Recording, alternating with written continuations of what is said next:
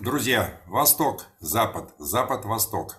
Что в головах у людей, э, живущих на Востоке и Западе? на эту тему, об этике, как рубеже и водоразделе ментальных отличий этих двух цивилизаций, мы э, попросили э, изложить, изложить свои мысли Олейникова Николая Николаевича. Он ветеран спецназа, директор Волгоградского филиала Ассоциации антитеррора «Альфа». Николай Николаевич, вам слово.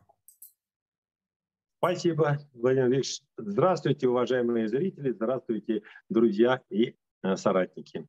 Я хотел бы сейчас сказать несколько приветственных слов буквально а, по поводу того, что наступает а, период а, празднования в Сталинграде, а я директор Волгоградского филиала, празднование по случаю 79-й годовщины победы в Сталинградской битве. Это знаменательное событие, и мы все люди, которые не равнодушны к истории нашего государства, а тем более к таким событиям, я вас всех э, э, хочу э, поздравить с этим праздником, который 2, 2 числа, 2 февраля будет отмечаться, и будут возлагаться цветы, будет э, салют, и будет э, э, залп артиллерийский. Это очень символично, и это очень знаменательно. Вот что я хотел сказать в предисловии. А тема нашего разговора, она, да, конечно, сейчас очень актуальная. Почему? А потому что сейчас произошло эпохальное событие. Россия в, во главе с нашим президентом Владимиром Владимировичем Путиным, это, как мы его называем, большой нот, перехватила инициативу, перехватила инициативу и таким образом э, поставила достаточно э, в такое тупиковое э, состояние наших заклятых друзей, из океана. И вот мы теперь сейчас будем, я думаю, развивать эту э, ситуацию. Почему?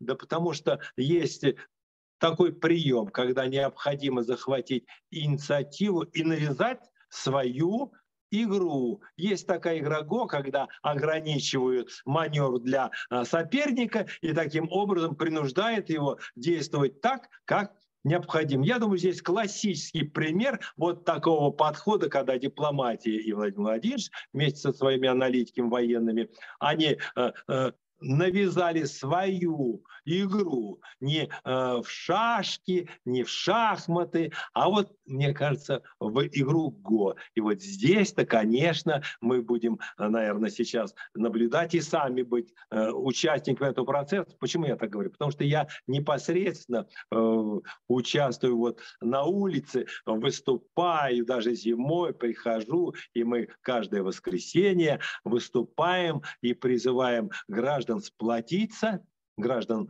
нашего государства, нашего Отечества сплотиться вокруг президента для того, чтобы дать ему психологическую поддержку и опору на массы и действовать решительно, правильно. Я считаю, что направление правильное и э, думаю, что победа будет за нами.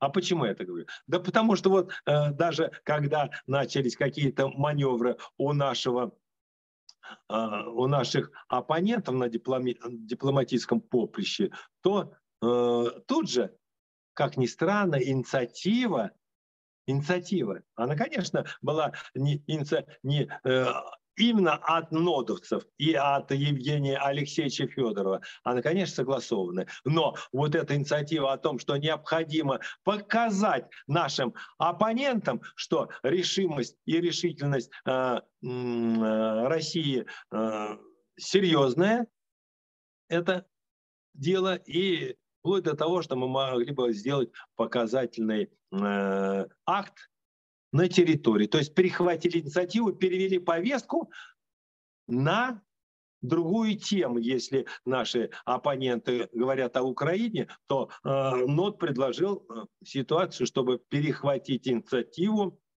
в плане смены повестки. И разговор вести о равнозначной безопасности как для Соединенных Штатов НАТО, так и для России. И вот это вот предложение, которое, кстати, Ивашов почему-то, генерал Ивашов, он почему-то э, э, раскритиковал, но я считаю, что это изящный ход, и в данном случае в данном случае все мы вменяемые, но вот эти вот ходы, которые на дипломатическом поприще есть и какие-то заявки, это как раз, как раз есть правильная стратегия.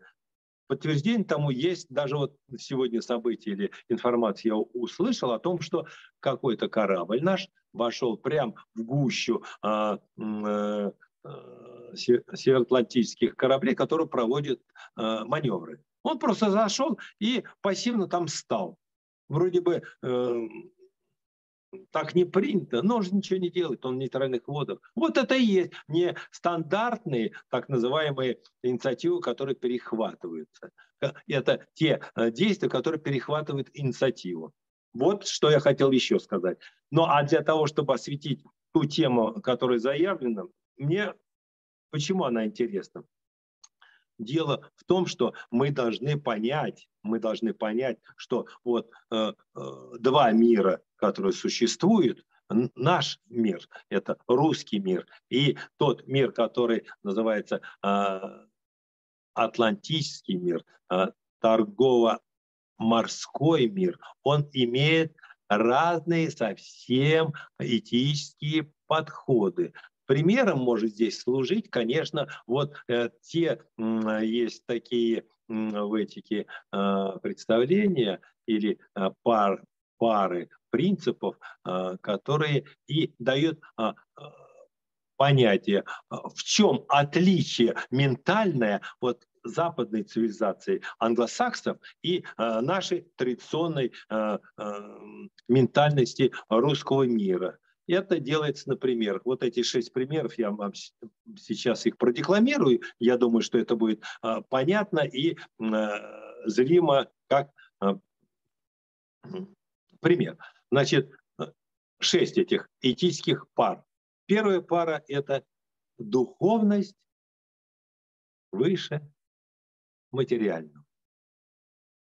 Вторая пара – это совесть выше закона.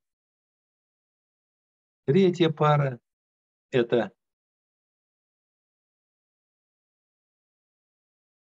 а, совесть, а, не совесть, а справедливость выше закона. Я немножко горячусь. А, а, а не совесть. Значит, э, третья пара – это э, служение э, важнее, чем владение, власть выше, чем собственность. И шестой пункт, который – это уже мое утверждение или мое предложение, что любовь, любовь, она сильнее, она сильнее страха и потенциальной опасности. Вот. Потому что э, любовь побеждает страх, когда действительно объект обожания попадает в беду.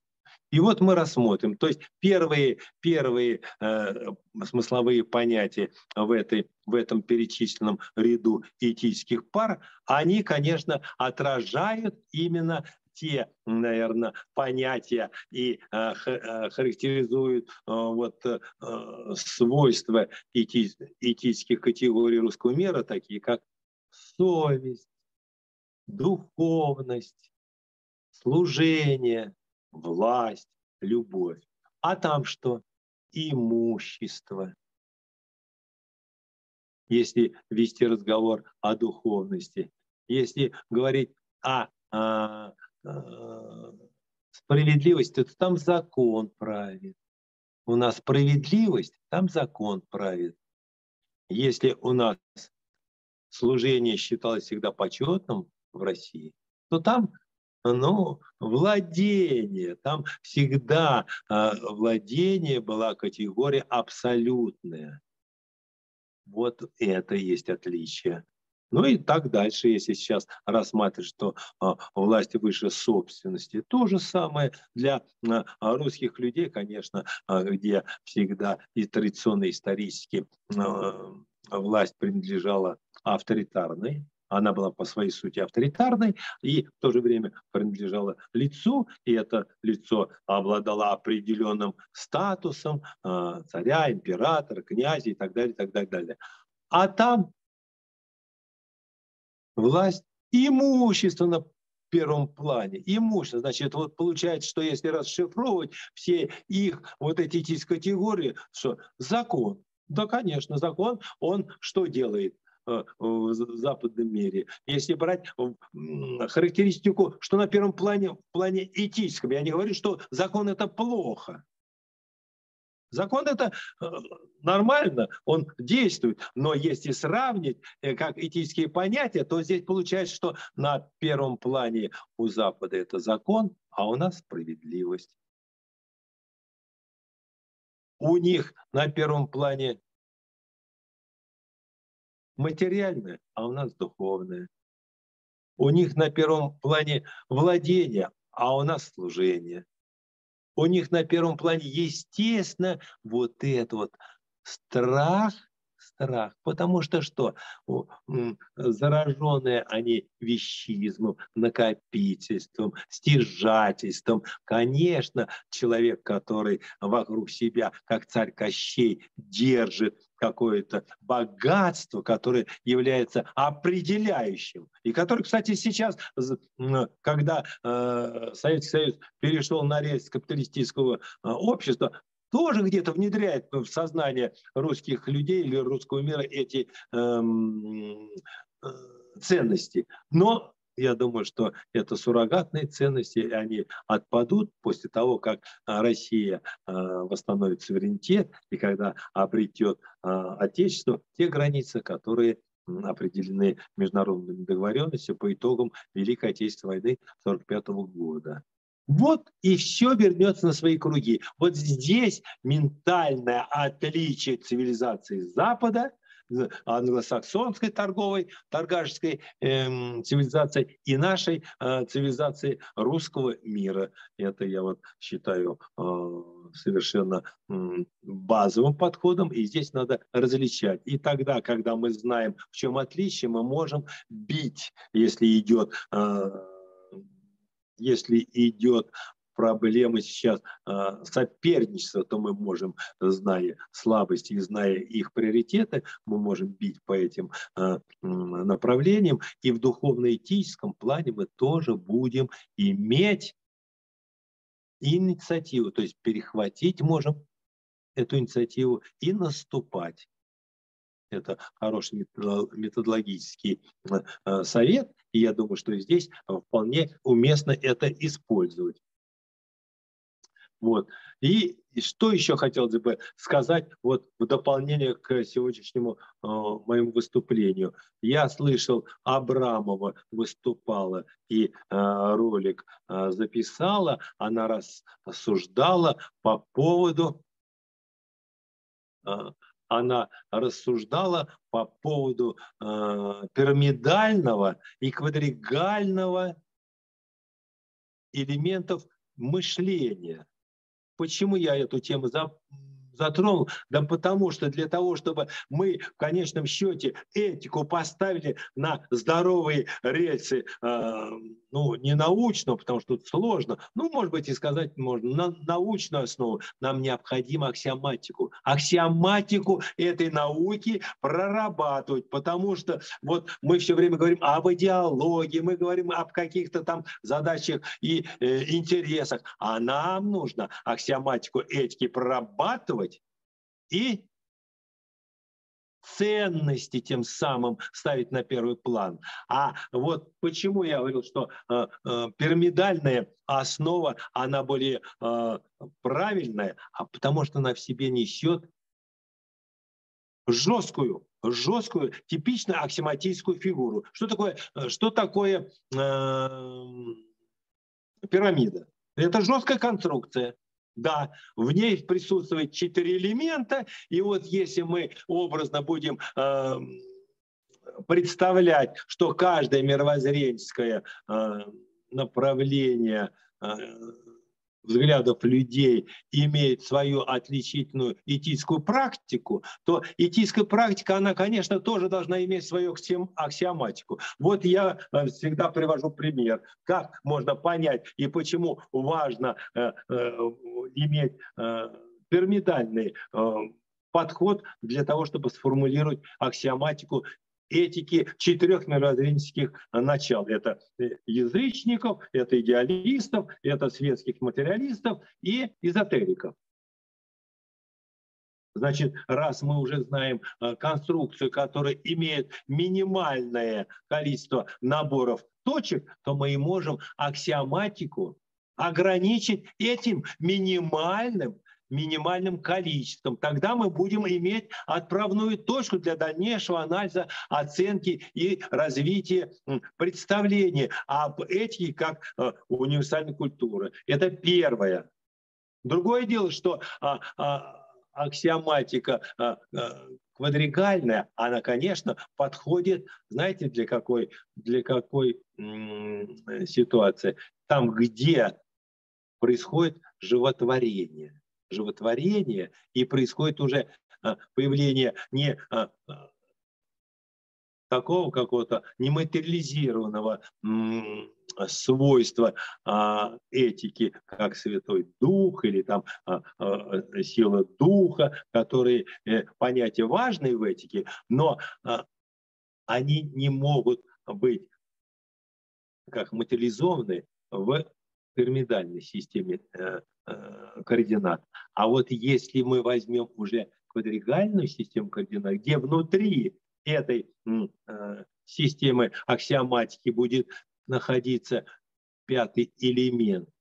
И он пятый элемент как ядро. И животворящее ядро – это свойство уже ближе к биологическому началу биологическому началу. И вот животворящее ядро, которое выступает во всех э, этических э, практиках э, под одним названием любовь, любовь, оно и будет как раз отвечать подходу, базовому подходу в дальнейших рассуждениях. Вот давайте рассмотрим, а, чтобы было понятно, о чем я веду разговор. Если взять, если взять, допустим, а, пирамиду, пирамиду с четырьмя вершинами.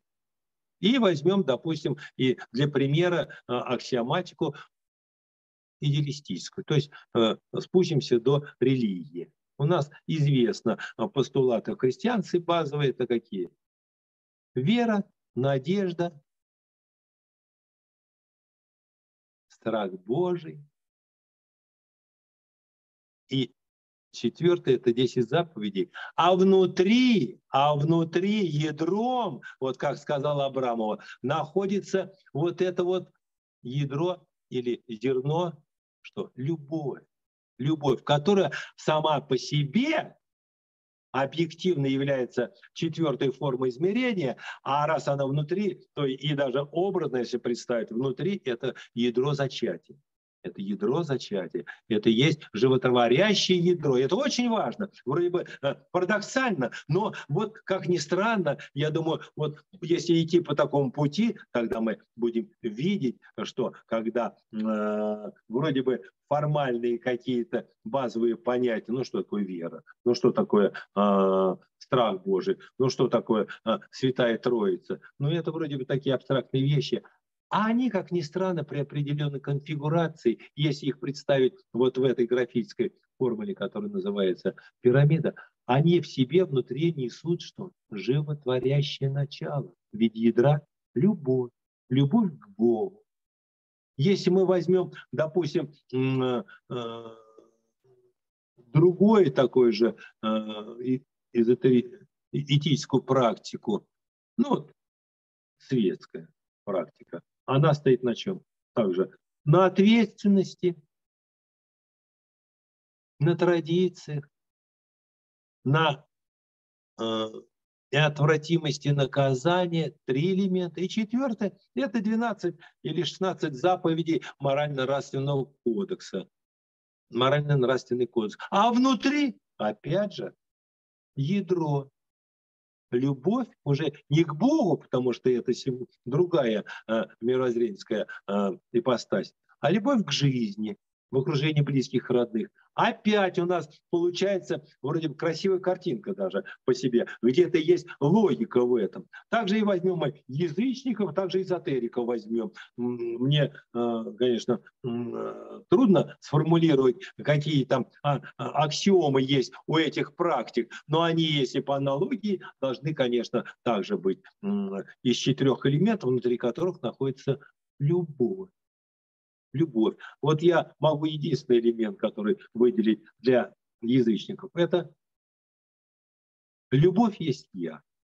Любовь есть я. И если это ядро находится э, внутри, то она тоже в какой-то степени животворит именно то чувство или то качество, которое дает возможность проходить в другие измерения. Вот другие измерения говорят, что вот эти вот отщепенцы, язычники, которые очень тонко, извините, тонко чувствуют природу, они, как ни странно, вот э, своим вот этим любовью к природе, они э, животворят что?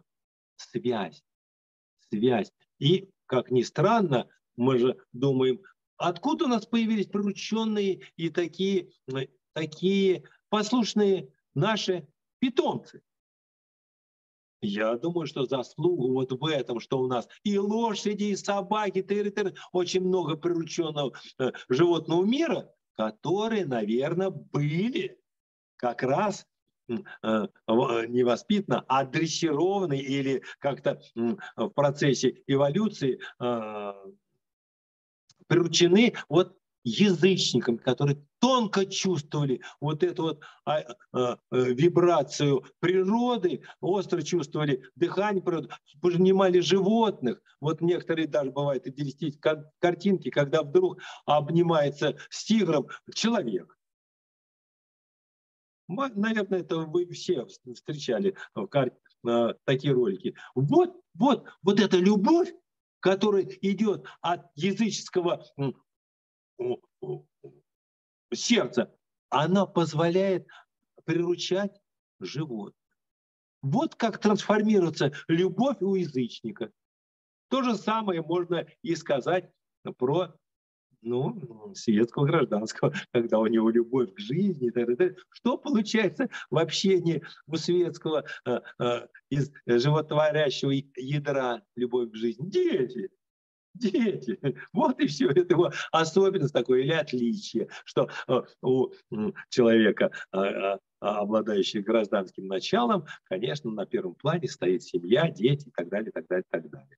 Вот где, как ни странно, парадоксальные связи есть. И вот пирамидальная, э, пирамидальный подход, он э, важен, но, конечно, следующий переход для биологической сущности, для таких более развитых материальных объектов, которые связаны с животным миром, конечно, тут уже больше э, квадригальный тип, тоже имея внутри четвертой, даже да, четвертое измерение, там тоже есть животворящие ядро. Но чем отличается пирамидальное от квадригального? Да потому что в силу того, что биология, она не терпит остров углов, как э, э, пирамидально. А вот квадригальный э, куб, он может трансформироваться, потому что его грани, они подвижны.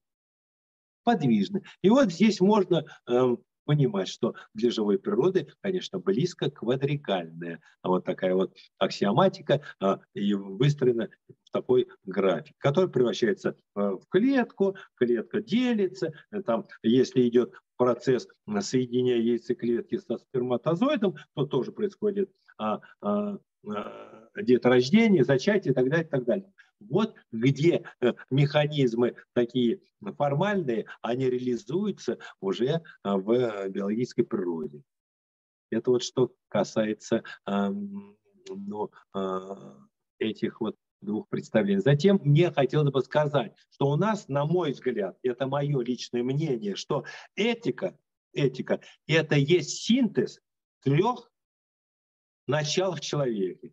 Это его телесное, это его культурно-эстетическое и морально-нравственное, если говорить, опять же, на светском языке. Если говорить на э, э, языке э, религиозном, то это что? Тело, дух и душа.